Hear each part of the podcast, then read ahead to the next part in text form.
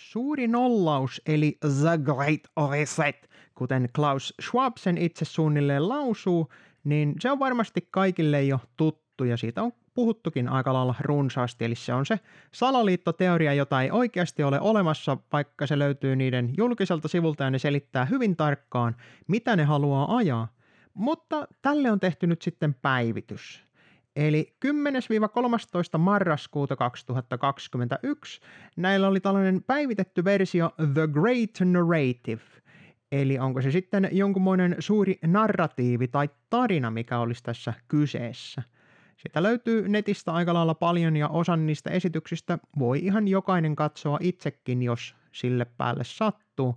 Eli jos haluaa kuunnella tätä Klaus Schwabin ihanan ärsyttävää lausumista englanniksi ja sitten useita tällaisia asiantuntijoita, jotka kertoo yksinkertaisesti sitä, että ei ihmisten tarvitse enää omistaa ikinä mitään, mutta sen jälkeen ne on erittäin tyytyväisiä. Tämä idea, mihin tosiaan on tässä Great Resetissä ja Narrative sitä jatkaa, on tosiaan hyvin pitkälle juuri se sama, eli tavalliselta kansalta sen lisäksi, että niiltä ei kysytä missään kohtaa mitään, niin vaikuttaisi aina vaan enemmän ja enemmän siltä, että myös heidän omaisuus halutaan takavarikoida. Tällaisia suuria innovaatioita tässä kuitenkin on tulossa, tai siis ainakin niin ne toivoo, että tällaisia olisi. Ja siitä nämä kaikki asiantuntijat, jotka siinä oli puhumassa, oli varmoja, että huomisen maailma tulee olemaan erilainen. Erilainen siis millä lailla? No, teknologiahan on se, mikä on ihmiskuntaa aina ohjaillut ja se tulee todennäköisesti kehittymään. Tekoälyä pidettiin siinä ehkä suurimpana asiana ja kvanttitietokoneet ja niiden tuomat mahdolliset hyödyt on otettava huomioon.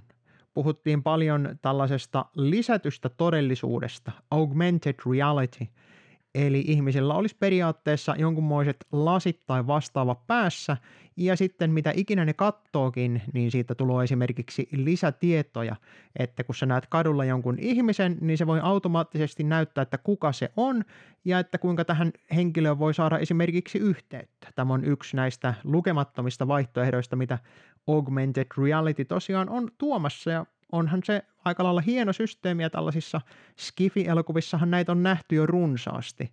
Eli tämä on se teknologia, mitä siellä halutaan tosiaan ajaa ja edistää. Suurin osa tätä varmasti kannattaakin ja no, mikä ettei, mikä ettei.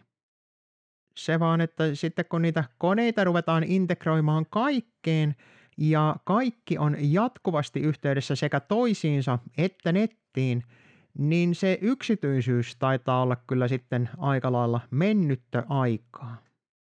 Toisena isona asiana oli tietenkin energia.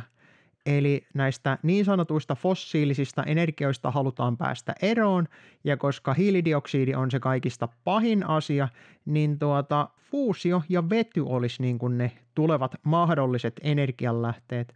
Mutta tärkeänä pidettiin älyverkkoja, eli se keinoäly, tekoäly on se, joka määrittää sen, että tuota, mihin sitä sähköä milläkin hetkellä ohjataan ja miten sitä tuotetaan. Jälleen päältä katsottuna ja kuunneltuna, sehän on hyvä idea, että siellä ei ole ihmiset säätämässä niitä nuppia, koska ihmiset on sekä erehtyväisiä, tyhmiä että pikkusen hitaita kun tietokone pystyy tosiaan hallitsemaan sitä sähköverkkoa aivan täysin, niin se pystyy lähettämään niin kuin ennakolta virrat sinne, mihinkä sitä tarvitaan, kun joka ikisessä päätteessä sitten taloudessa on tällainen äly, mikä se sitten onkaan, älysähkökeskus tai vastaava, joten sinne pystytään vähän ennakoimaan ja säätämään ja tarvittaessa rajoittamaan. Mutta mitä kaikkia rajoituksia siinä voikaan tulla, niin kun se kaikki yhdistetään kaikkeen, niin siinä saadaan sellaisia niin, että sä olit väärää mieltä tuosta ja tuosta asiasta, niin, niin tuota, laitetaan lämmitystä pari astetta sulta pois ja muuta tällaista pikkukivaa.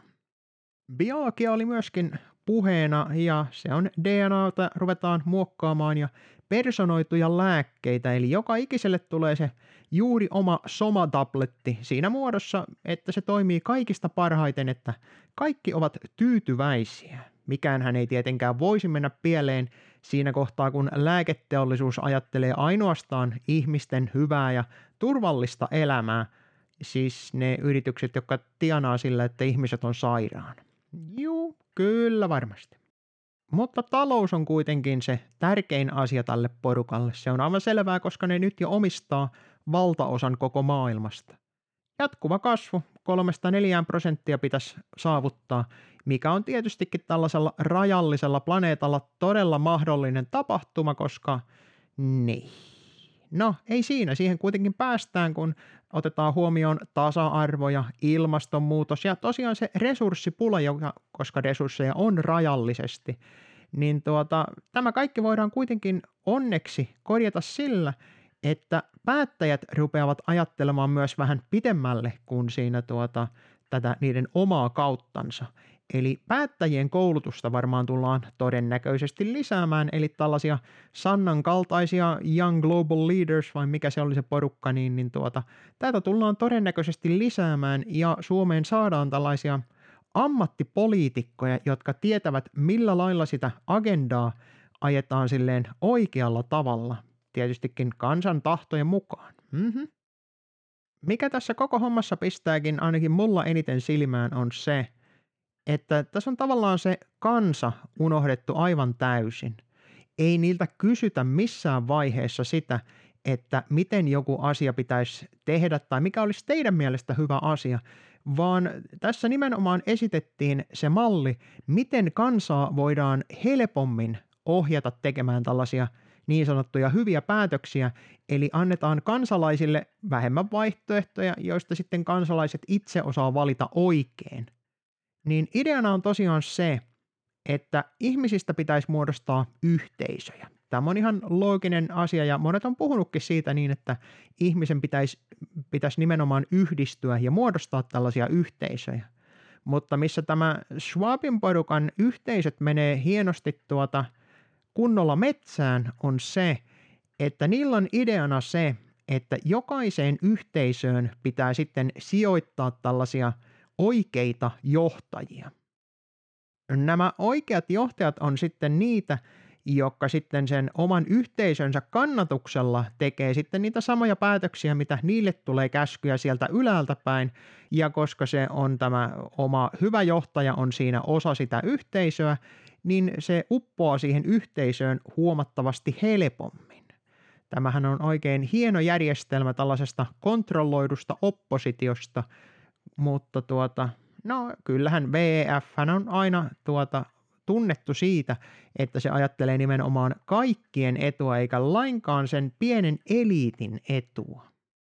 Se eliitti nimenomaan olikin tässä se ongelma, minkä ne oli huomannut, että ympäri maailmaa tämä eliitti, eli se rikkain promille tai joku siihen suuntaan oleva porukka, niin tuota, ne on muodostamassa näitä yhteisöjä heidän yhteistyö toimii aina vaan paremmin ja paremmin ja he kykenevät tällaiseen täydelliseen yhteistyöhön lähes sulassa harmoniassa, mutta kansa ei enää luota tähän eliittiin.